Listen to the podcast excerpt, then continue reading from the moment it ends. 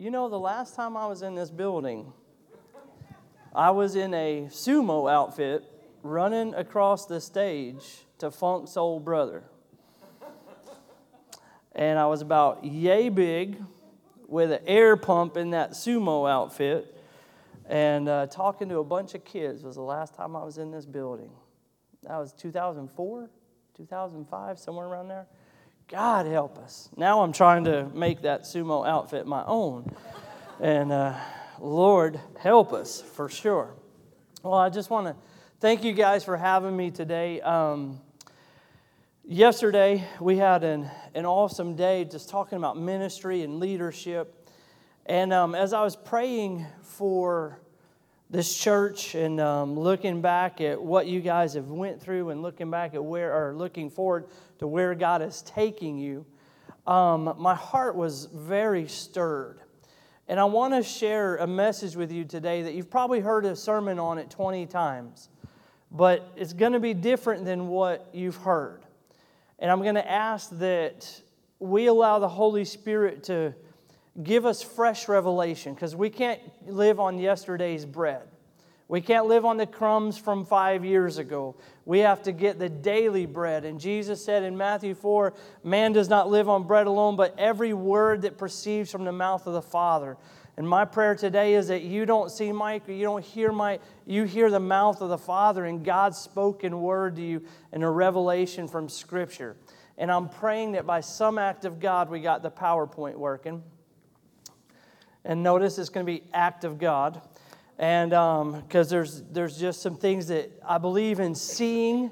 You know, Habakkuk said, I'll put myself on that place where I may see what God will say to me. And there's as much we need to see as it is that we need to hear. But I want you to turn to Revelation chapter 3.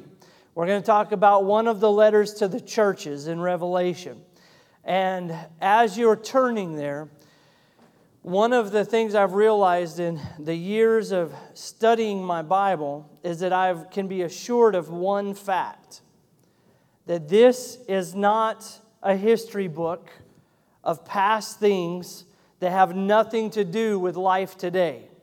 This is the living, breathing, active Word of God, and it applies in every situation, has no errors, and it is used to correct my ways, to build me up, to follow the will of the Lord, and it gives guidance. And what we read from these holy passages, they should still apply to our life. That's the miracle of this book, is though it was written thousands of years ago, that's the miracle of this book. God left us this love letter as a revelation, and we can know Him and follow Him. And so when we discuss a letter written to a city, a modern physical city, still there today, there's a lesson for us in it. And um, in Revelation chapter 2 and 3, there are seven letters to seven different cities and the churches in those cities. And it's what we would call modern day Turkey today. Asia Minor is what it used to be called. Some might still call it that. But these letters, as Jesus revealed to the Apostle John, show Christ's heart for his church. And we are the church. The church is not a building, the church is us. And so we have to listen to these and, Lord, you know, work in us what needs to be worked and developed. And the thing that, um, that we have to remember as we read this letter is it was real people at a real time with the real life situations just as we experience today. And so, in that case, let's pick up in Revelation chapter 3, um, verse 14. I like to read the passage before I preach it because the Word of God goes forth. And so, we're going to read verses 14 through 22. And now, as I've said, you've heard this preached a million times, but my prayer today is for fresh revelation. So, Lord Jesus, we open our, our ears to you. We ask, Lord, that we would see what you would say to us today. Lord, I pray that you would help us, Father God, to understand the power of your word in this message to this church.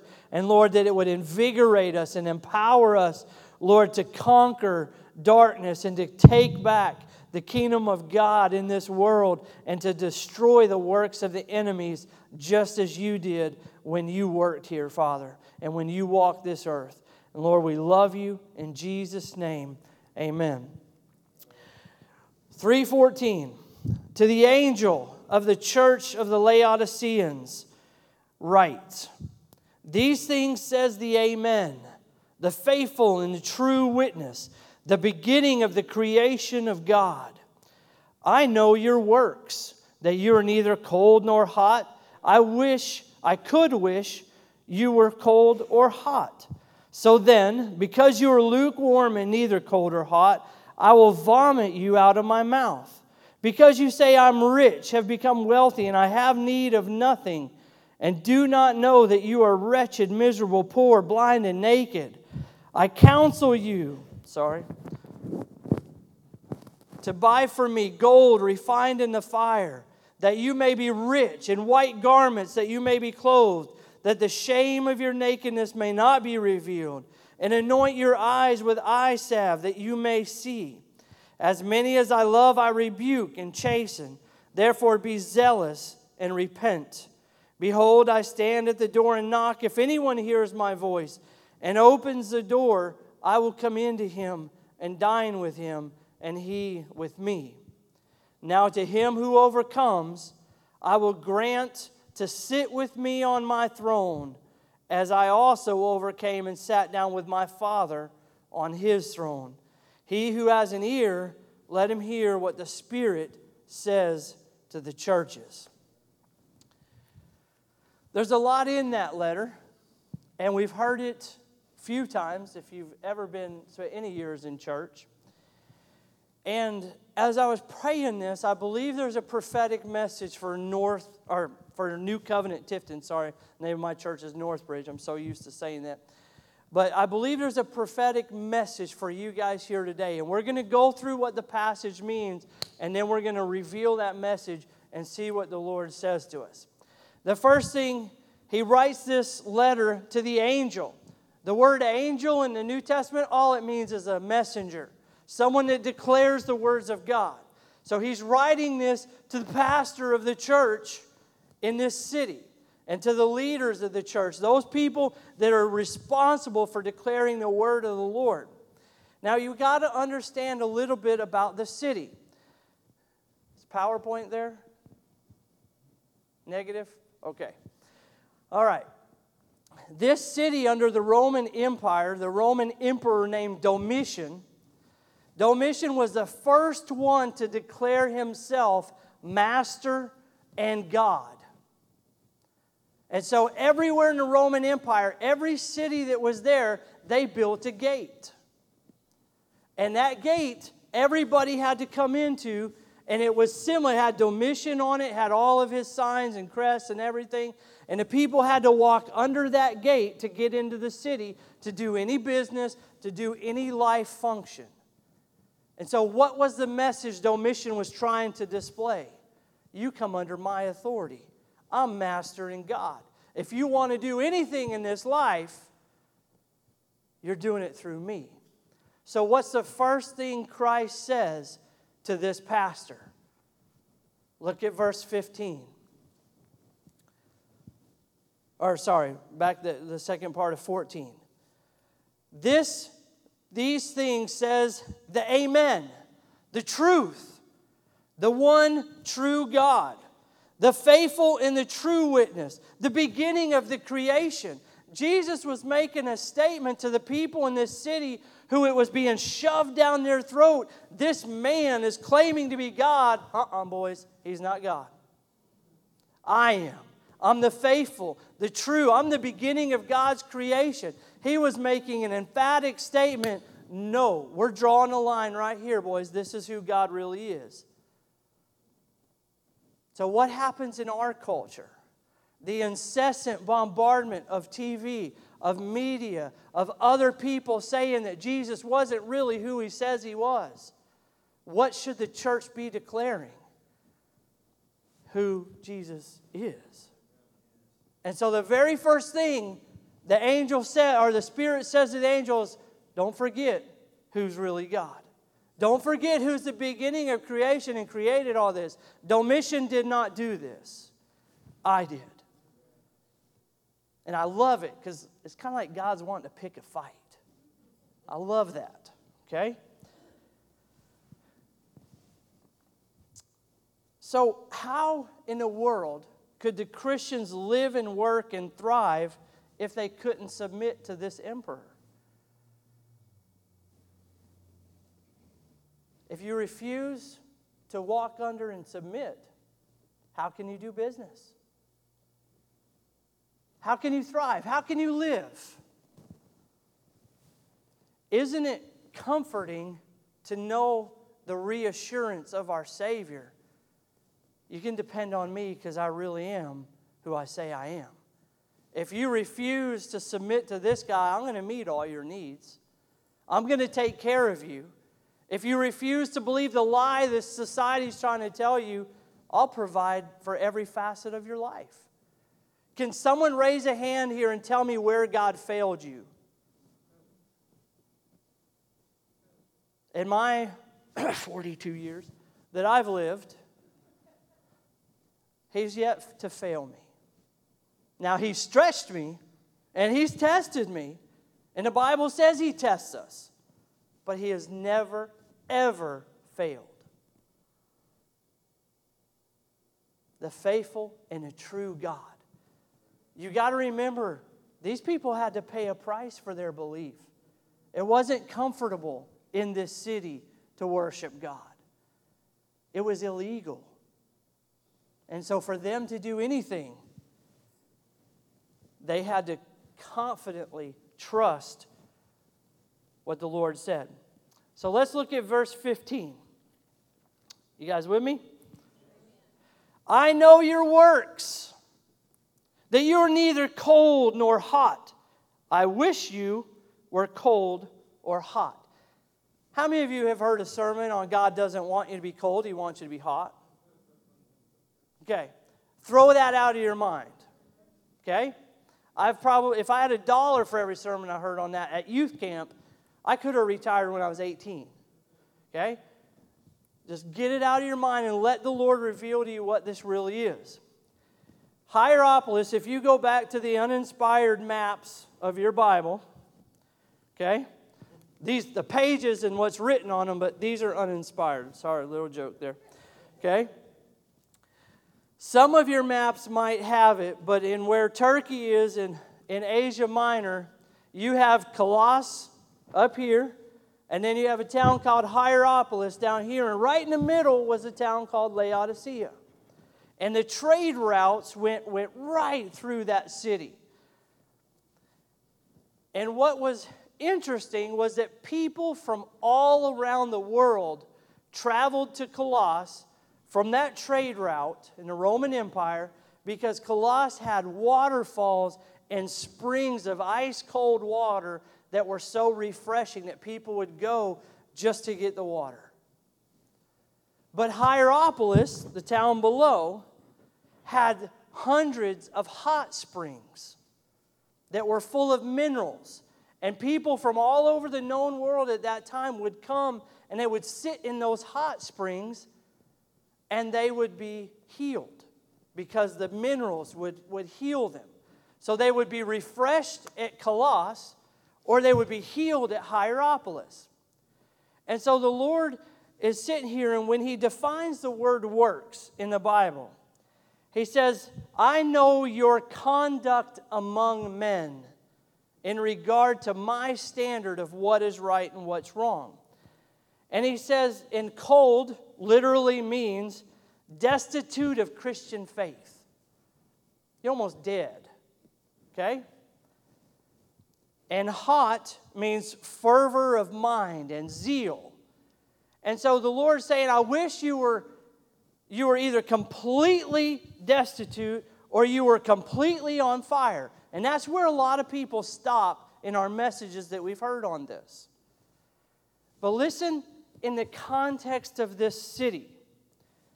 In regard to your witness of me and your conduct among men, I wish you were either destitute of faith, so that you would not bring reproach on my name, or that you were fervent in faith, so that you would bring honor.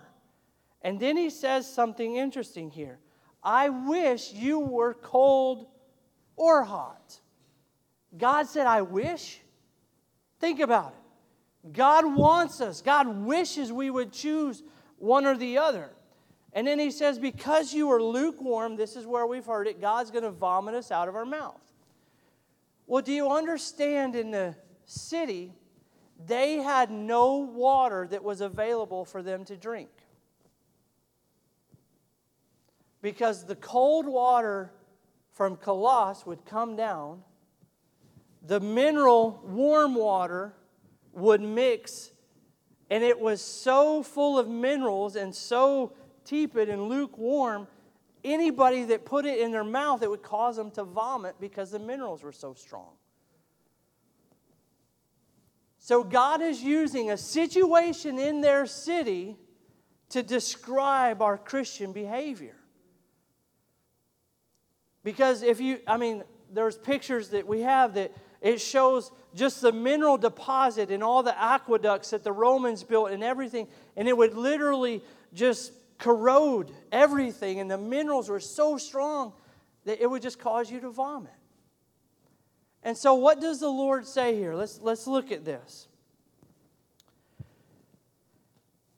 The contrast between the hot medicinal waters of Hierapolis and the cold, pure waters of Colossus, he was saying that the church was neither providing refreshment for the weary or healing for the hurting. And because the church was doing nothing, it made God want to vomit. He's not saying hot is super spiritual and cold is unspiritual. He's saying do something, engage, go refresh somebody, go heal somebody, just do something. Because if you don't do anything, with the spirit I've put in you, you're useless. And what happened with useless water that couldn't be drank? Made you want to vomit. What does a useless body in the kingdom of God make God want to do? So, what does it mean to be useless? Do you have a mouth? Can you speak? Yeah.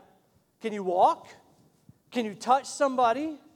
To be useless in the body of God, in the body of Christ, doesn't mean that you're paralyzed and incapable of work. It means that you refuse to do something. Because God's deposited His Holy Spirit in you, who will and to do. Ephesians chapter 2, verse 10 Somebody read that for me. We talked about it a lot yesterday at the leadership thing. I like to have you guys participate. Somebody bring a Bible. Did somebody bring a Bible? Okay, somebody read Ephesians 2:10 for me. All right, you're pointing out and somebody throwing her under the bus. Okay, do you want her to read it? All right, ma'am in the back row that your daughter's pointing at you. Yeah, your daughter threw you under the bus. Would you read that verse for me? Could you stand up and read it loud?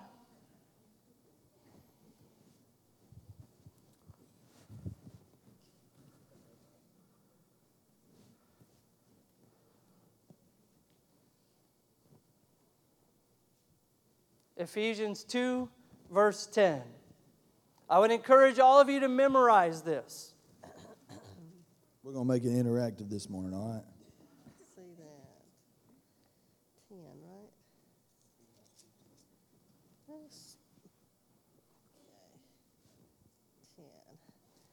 For we are his workmanship created in Christ Jesus unto God's work, which God has before ordained that we should walk in them. Okay? You are God's workmanship, God's work of art. And you were created with a God given purpose to do good works that He already planned. And so, for us to refuse to do what God created us for, do you think that would make God happy? When, since when does the creation say to the Creator, I don't want to do what you have made me for. That doesn't happen. And so God is trying to bring a point here. Guys, just do something. How far had the church in this city fallen that it wasn't doing anything? It wasn't healing, it wasn't refreshing, wasn't serving. The weight of what they were under, it paralyzed them. And so the Spirit wrote to this church, to this letter, to this city, said, guys, you got to choose, no matter what the situation. The Laodiceans' deeds were not useful to the Lord because the church was neither reinvigorating the believer or healing the sinners. Instead, the manner of doing things was totally ineffectual in their society. How many of you have heard somebody say, well, the church is irrelevant today? Anybody say that? You hear it in the world? Why do we need the church? It's just irrelevant. Why would they say that when we've, be, we've been created and we're the church to do good works? It's because we've allowed the lies and the weight of society. You can't talk about Jesus there. You can say anything, but don't say that name of Jesus. You can't do that here. And we've believed him. I'm guilty as anybody has. But the Spirit in this saying said, guys, there's no middle ground. You've got to choose to do something. And I pray we do. Because we've got a God that has yet to fail us. We've got a God that created us for these good works. We have a God that's all powerful living through us. What more do we need? Somebody turn to John chapter 7. We've heard this theme quite a few times through worship. And I always teach our body at Northbridge what's the keynote? What's the Spirit put His finger on through worship, through the words given from the body? What's the keynote of today? The songs that we sang. Was there a recurring theme? And so, Sarah, knowing my beautiful, wonderful wife sitting right here, knowing what I was speaking on, she leaned over and she said, Do you think God's saying something today? And I was like, Here's your sign. Somebody read John 7 38. Like I said, this is interactive. I'm not looking for you to be a spectator, I want you to function with me. Who has that? John 7 38. Mike.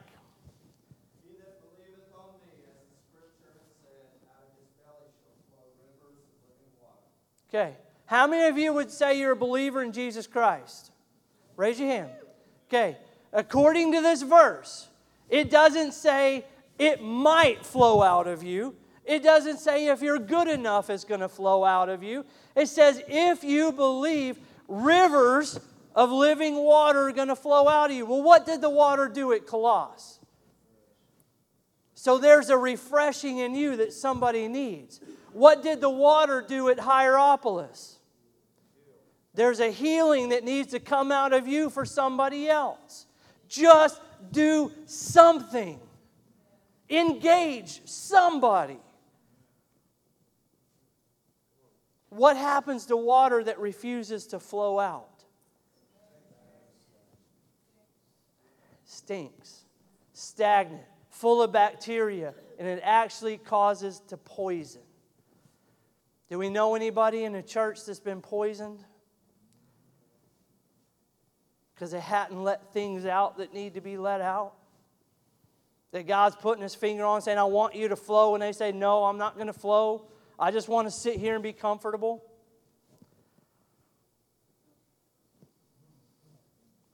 Now he's meddling.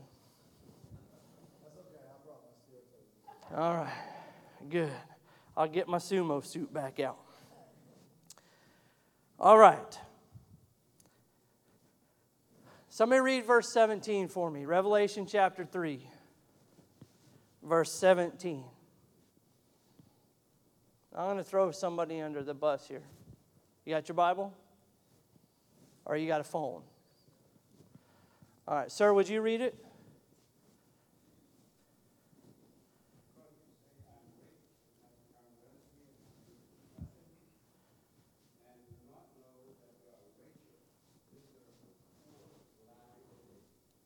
Hey. Now, was God just being mean here?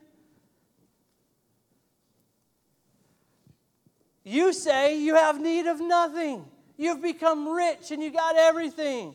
But the truth is, you're a wretch, you're blind, you're poor, you're miserable. Was God just being mean? Remember, there were situations in this city that God was referring to. So in AD 60, an earthquake completely destroyed the city of Laodicea. Now remember, it was the center of the trade route. Everything came through Laodicea. And when that earthquake destroyed it, the Roman Empire said, Domitian in his arrogance, I believe it was actually Nero back then, in his arrogance, we're going to rebuild it. You know what the people said? I don't need your help. We got enough money. It was a thriving center of trade. They had everything they wanted. So they said, No, Rome, just keep your hands out of it. We'll rebuild by ourselves. So, what happened to the church in this city? The comfort, the allure of money, the allure of prestige, the allure of business blinded them from seeing the true condition in that city. I have need of nothing, God. We've got it. We rebuilt from this earthquake. We can rebuild ourselves. What does that sound like to you? What did Satan get kicked out of heaven for? What makes God want to vomit? Do you see how he was appealing to the people and with the situations they went through? And so he says, sorry, completely, totally left my notes. Okay? He says, I counsel you to buy gold refined in a fire Pure gold. How many of you like going through the fire? Can I get a hand raised? What? what? Why?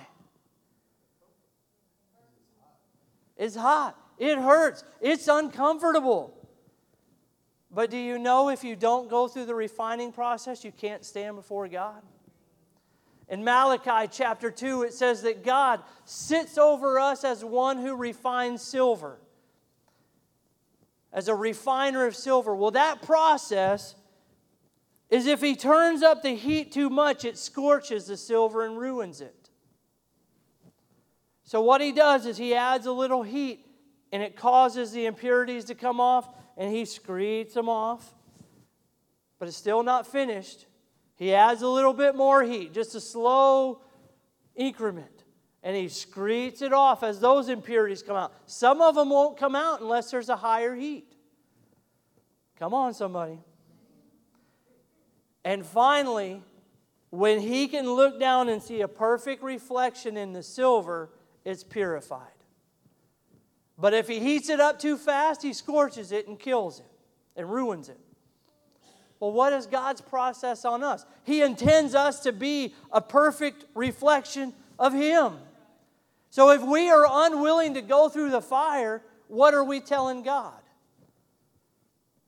You can't use me. I don't want you to do this. I want to be comfortable. We're refusing to allow Him to have His way and His will be done. So, what does God have to do? He's got to shake us, to wake us. And sometimes still, we rebel. Or we say, No, God, I'm, I'm not going to go through that process. The Israelites said that for 40 years. How long do you want to be in a process? It's completely up to you. It's completely up to you how long you're in that process. Jesus says, If you want to be my disciples, you must take up your and There's a word in there we missed. And die.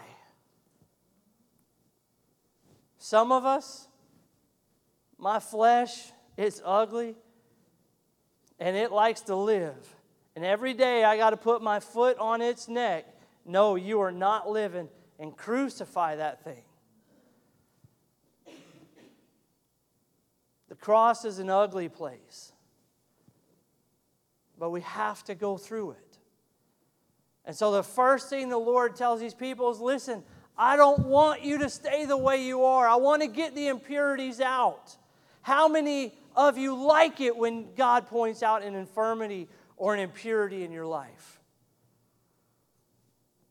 We don't like that revelation. Most men, when they look in the mirror, they see Atlas. Then I go put my pants on and I realize Atlas has fell. Okay? My mind keeps seeing Atlas, but my body is not Atlas. So, what has to happen? Revelation has to come and say, Mike, you need to get back to the gym.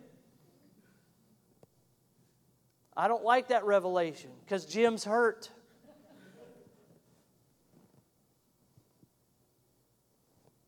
Guys, we're all in it together.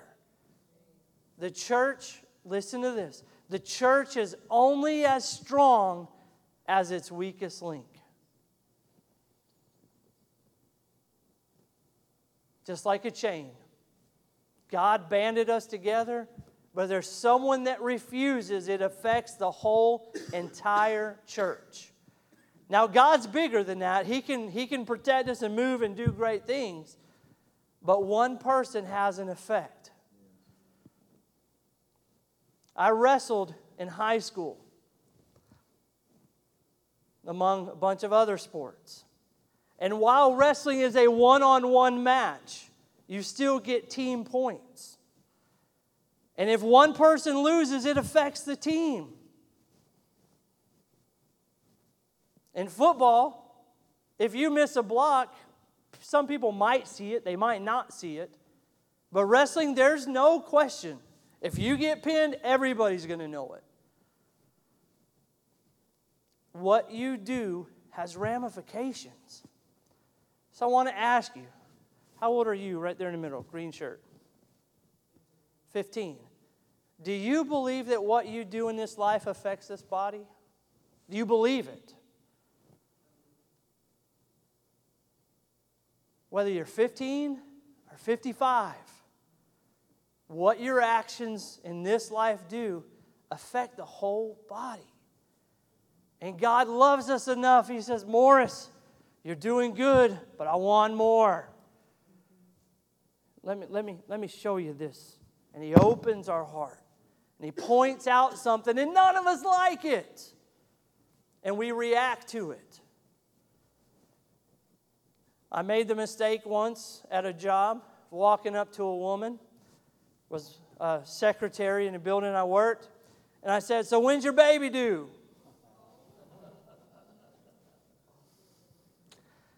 I had a baby six months ago.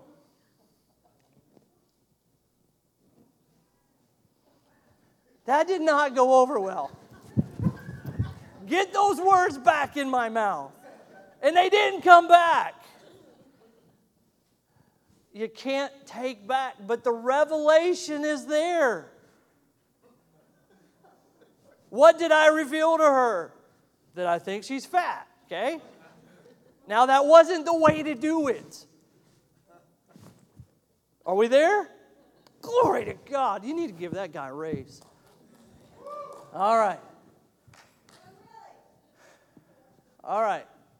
Just start going, I'll tell you when to stop. All right, engage. This is what we're talking about today. Next one. Okay, here's, you can see Hierapolis, Colossus, right in the middle is Laodicea. You can see the trade route, the big road that goes right through Laodicea up to Philadelphia. Next slide. This is Domitian's gate.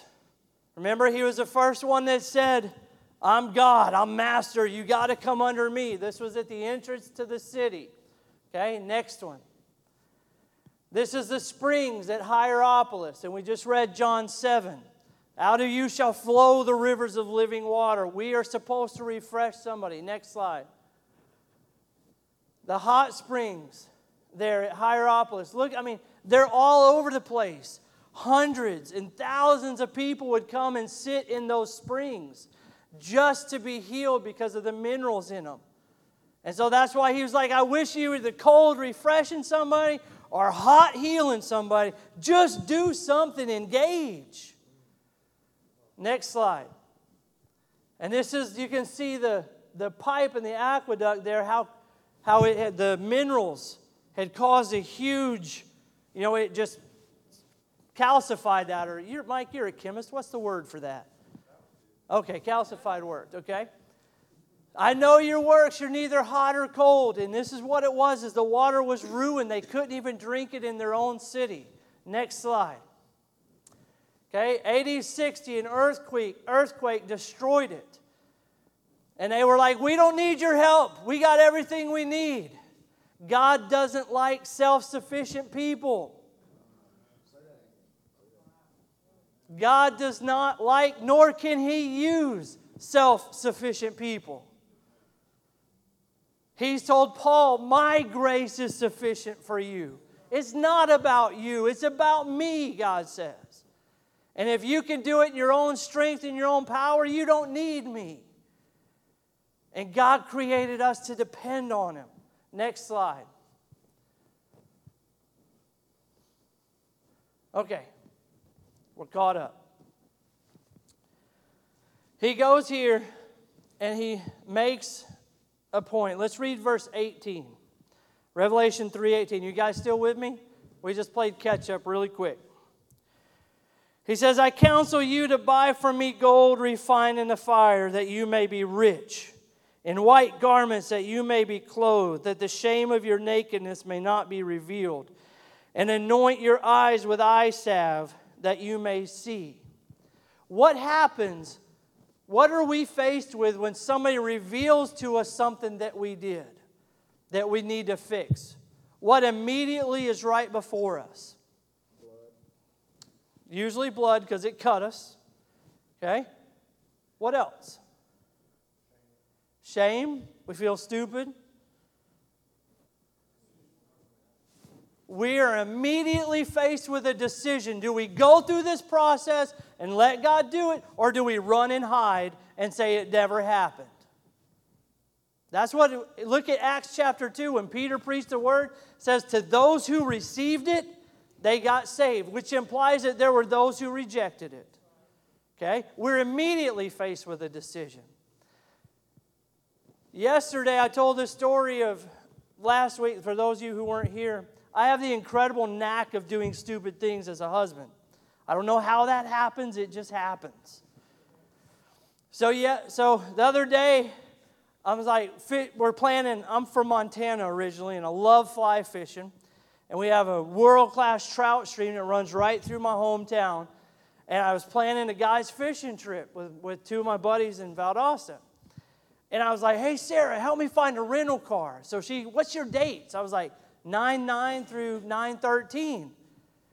And she looked at me and said, really? And when that happens as a husband, you know, oh, God, I forgot something I'm about to get busted. That's that beeping light, the beep, beep, beep, something's wrong. And I was like, yeah, it's 999. 9 9. What, what's the big deal? Audrey's birthday, my daughter Audrey, my four year old daughter, is that day. Did you forget?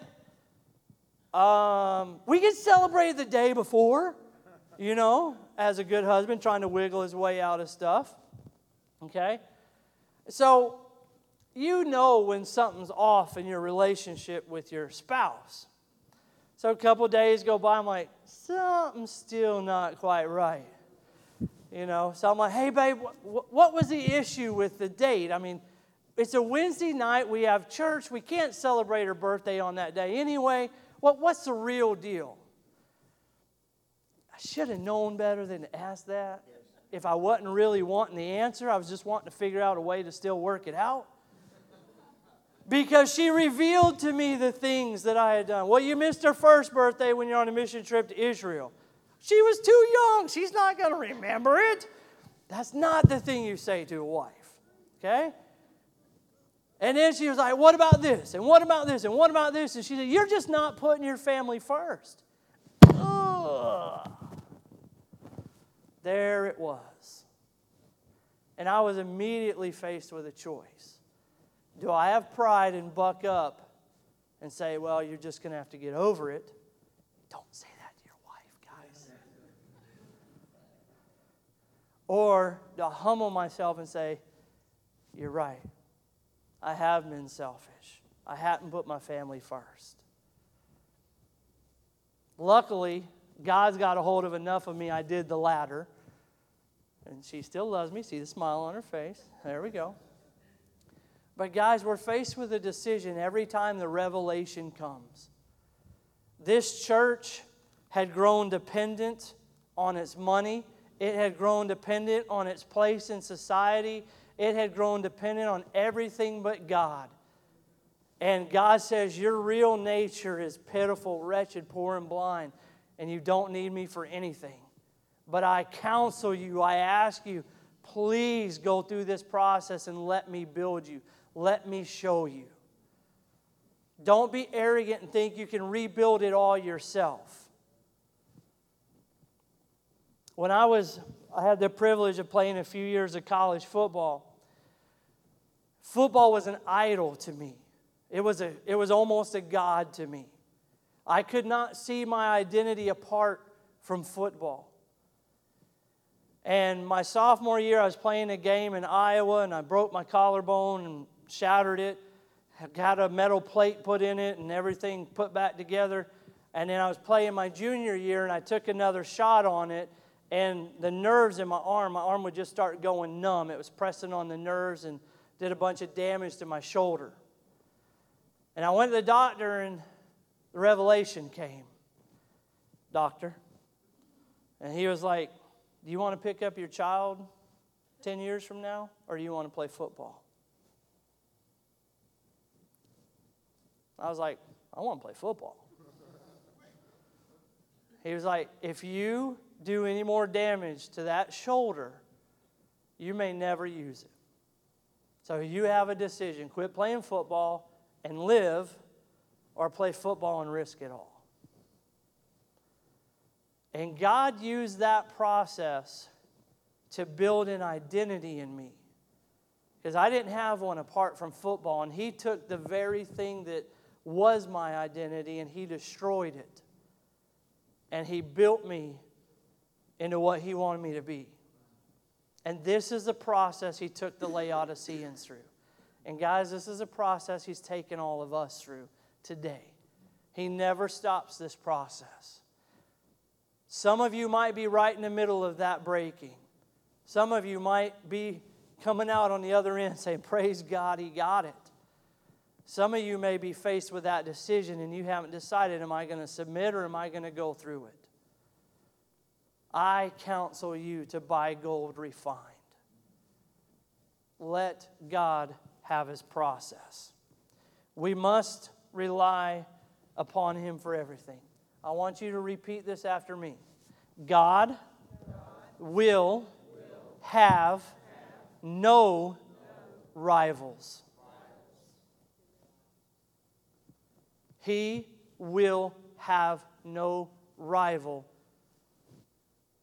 in regard to the level of dependency and importance in your life. If anything is a rival to him, he will destroy it. God will have no rivals. Our natural strength, our ability, our resources, if we think we can depend on them to reach the lost in this city, we're going to fail.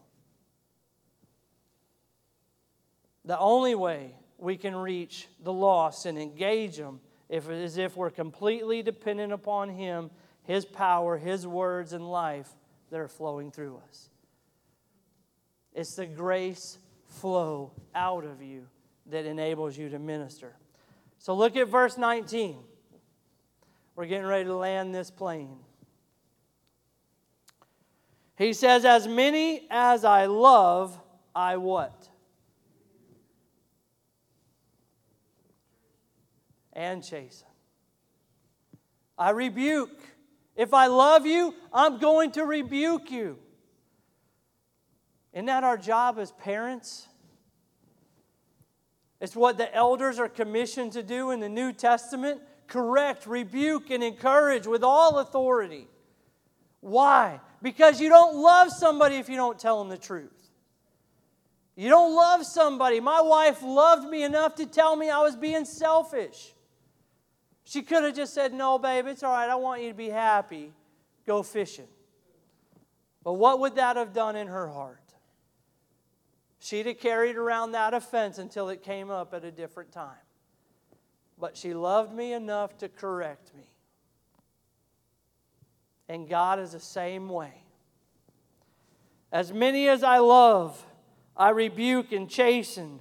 Therefore, be zealous and repent.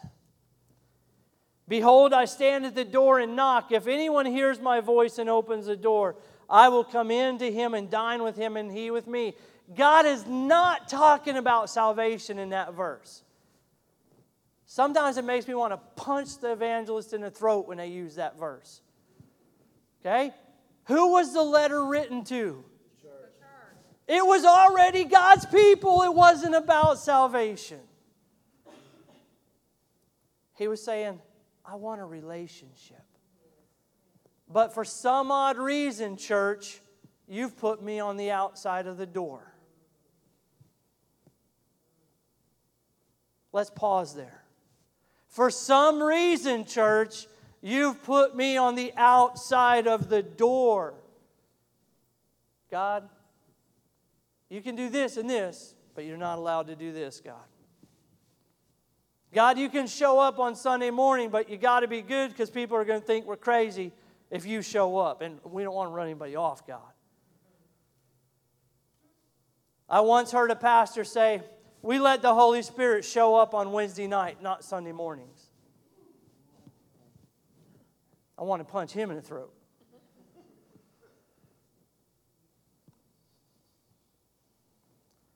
How was Jesus Christ who bought the church with his blood on the outside of the door?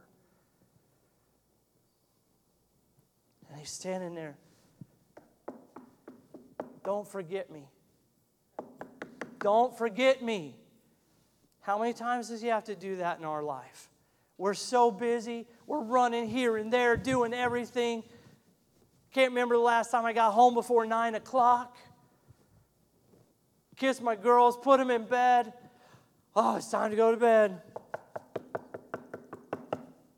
You haven't talked to me since 7 o'clock this morning, Mike.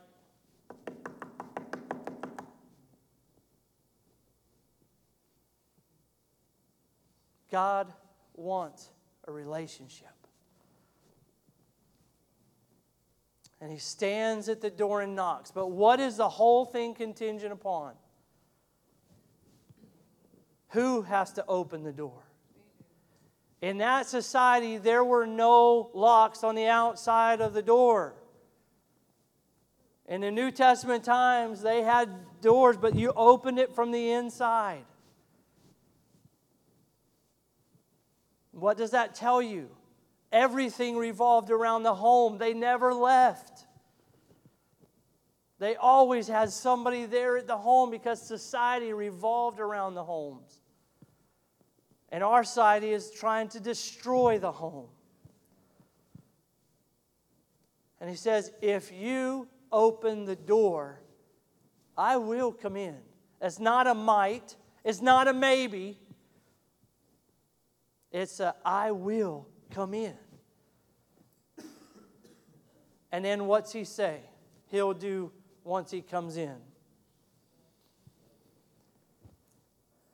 I will dine with him and he with me. Why didn't it just end, well, I will dine with him? Relational. Relationship goes both ways. But if somebody comes into the house, you usually put food before him, right? So he will dine with you. Am I correct? What's that? You have to be acceptant. You got to receive him in the house. You got to put food before him, and he will dine with us. But then he said, We will dine with him. That means he's bringing something to the table. And he wants to feed us. He wants us to have the bread of life. He wants us to he wants to nourish us. He is our supply. Look, the scripture doesn't say something just for the heck of saying it. He could have ended, Well, I will dine with him who opens the door. But no, he said, He's going to dine with me. I'm preparing a table before him. It's a two way street. We give, he gives. It's true relationship. And if we do that, what is the result? Verse 21 To him who overcomes, to the person that holds fast to their faith, even under the threat of death, as it was with Domitian.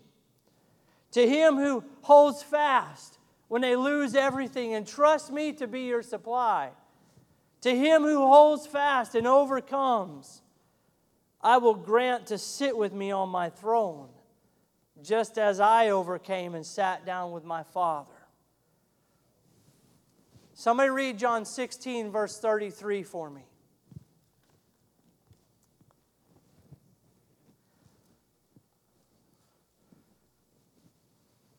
John 16, 33.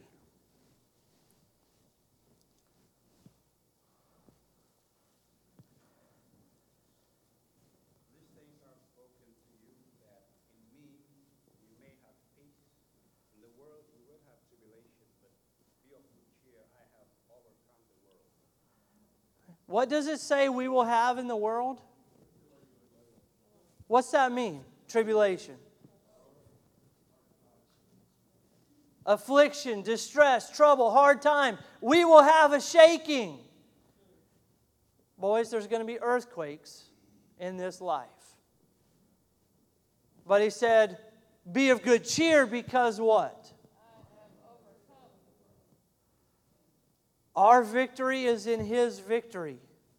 It's not in our own victory, it's in His victory. Just as He sat at the right hand of His Father, where are we seated in the heavenlies according to Colossians chapter 3? I am right there with Him. Before I can stand and fight, I got to learn to sit because I've seated on His throne because I'm victorious because I'm in Him. I want you to see this. It's a simple illustration, but if this is you and this is Christ, if you're in Him, does anybody see you? If He's seated in the heavenlies, where are you? This is what He did on the cross. You don't exist anymore. That's why He was so adamant to this church. You say you have no need. They got out and they said, I can do it by myself. And so, what did he do? He came back to the door and started knocking, saying, Guys, let's get this relationship back right. I want to put you back in here. That way, you're with me and you overcome as I overcame. And the reason you can engage successfully darkness is because I've overcome darkness. And so you can heal somebody or you can refresh them. But if you refuse to do anything, you've just taken the battle I've won and said you don't need it. God help us as a church to believe what He did and to stand on it. Believing is not just a mental ascension and grasp. Believing means it goes from here to the feet and we walk it out. If I believe I'm the best wrestler on the planet, but I've never wrestled anybody, is anybody going to believe me? The first thing they're going to do is put it to the test. Guys, isn't that what the world's asking us to do? You say you got the best God worth living for, put it to the test. You say that you have the power to heal, Put it to the test. How many of us are willing to risk it? And the reason I found that I refuse to risk is because I truly don't believe. That's the only reason I found. Fear is part of it, but it, get the root of it. I'm really not willing to risk that because I don't necessarily believe it'll happen. And that's where God wants to deal with us today. As I was praying for this church, I want to read a couple things the Lord put on my heart. You guys have been through an earthquake, and it's destroyed a lot. Some of you have relationships that have been destroyed because of the earthquake that's hit this church. And the following tremors that kept shaking things. Lives, marriages, finances, etc., have been destroyed in what's happened here. No one's denying that it happened. We're not burying our head in the sand. But it cannot become an idol. What happened here has happened, it's done. And the Spirit of the Lord is saying it's time to engage, which means we quit looking back and we look ahead. And so now you're faced with a choice. Do you rebuild this work on your own efforts, on your own money, on your own supply? Or do you allow the Lord to rebuild it according to what He wants to do for this next season and according to His supply? Now hold that thought because you may say, Yes, we want God to do it what God's going to require of you in the midst of that is death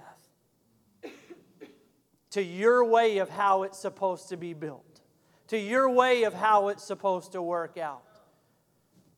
Ezra labored and tried to rebuild the walls of Jerusalem for 13 years. And Nehemiah came down and did it in 52 days. God can rebuild this church that quick but it's got to be in His timing and how He wants it done. And any of our mentality that holds Him at the door says, God, we're going to do it this way, He'll just let us work until we get tired of it. There are people who come to Tifton from all around. You must engage them. You can be the refreshing water of the Spirit to him, to them, or the warm healing touch of restoration or the salve of God that cures. Regardless of what form you take, you must choose to do something and touch someone. They're waiting for it, they're longing for it. The world is quite literally dying for the children of God to arise. To stay turned in on yourselves in your own situations will lead to a rejection from heaven. What was that church doing? They turned in on themselves and quit reaching out, and it made God want to vomit. God has already blessed you with all spiritual blessings in order that they can flow out of you to others. He promised a river of living water will flow out of you who believe. He's graced you, He's deposited His Spirit in you, and that grace flow out of you will result in many different forms, but it will impact people with the power and the Spirit of God. But you cannot do anything for them. Only the grace coming out of you can. Because we're incapable, we're flawed, we're broken and He has to put us back together again. And so you stand at a threshold. Am I going to engage in the power and the Spirit of God? Or am I going to stay here in the rubble trying to pick up pieces in my own strength?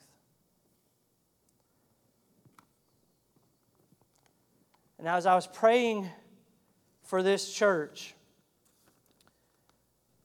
and what the Lord was putting on my heart in this message. I know there are some of you here who said, Lord, I just want your will to be done. I'll do whatever you ask. But I think Lord is wanting to make you into a team. I see people and individuals willing, but I don't see a team yet. And anybody who's ever played any sport knows that the name on the front of the jersey is much more important than the name on the back.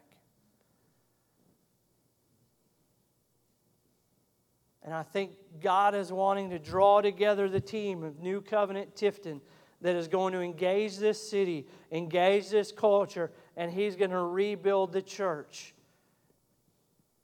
And you guys are faced with this decision. But it's an individual decision first. Am I willing to go through the process to be a part of that team? Am I willing to go through the process for God to get me ready to use me? Guys, this is not an emotional decision, this is an obedience decision. Emotion gets people in trouble because they don't count the cost. And Jesus said, if you're getting ready to go out to war, you better count the cost. If you're going to build a barn, you better count the cost. If the Lord's going to use you to build this church and to build this city,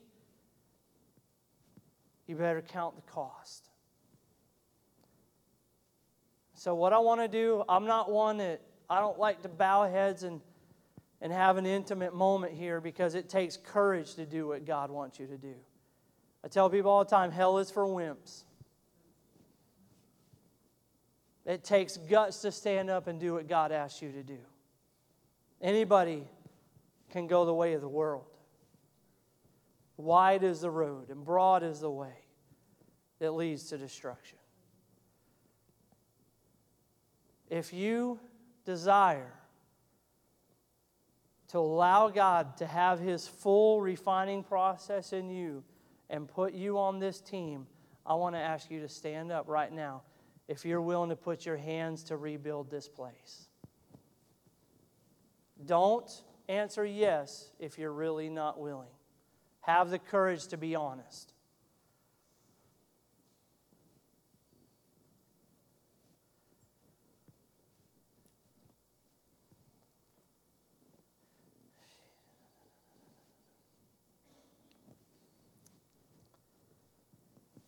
As we pray, I want to do this. I was praying about how to close service, and I didn't know if I was supposed to specifically lay hands on people. But here's what I want you to do every one of you have a gift. And I'm going to, where's the piano lady? Hey, Haley, can you come back up and play, please? Every one of you have a gift. And you stood up here because you want to give that gift for the good of God to use it to rebuild this place. What I'm going to ask you to do is I want you to come as the Spirit leads you and offer your gift up here at the altar. Because the altar is a place where what happens to the sacrifice? What happens to it, Casey? Okay? It has to die on the altar. And it's an offering. You willingly offer your gifts, your talents, your time, your money, your life for God to do whatever He wants to do. And it's a gift that has to go to God first. Can't go to Pastor Lawrence, it can't go to the elders. It has to go to God because this is an act of obedience. And as she plays, I want you just to find an altar and offer that sacrifice and say, God, I'm willing to go where you want me to go, do what you want me to do, because I don't want to be like the Laodiceans, Lord. I want you to take me and use me, God and I want to engage. And if that's you, I want you to come. I'm going to sit back there with my wife and pray, and as the Lord leads, start praying for people. But you come find an altar and you give your gift to the Lord.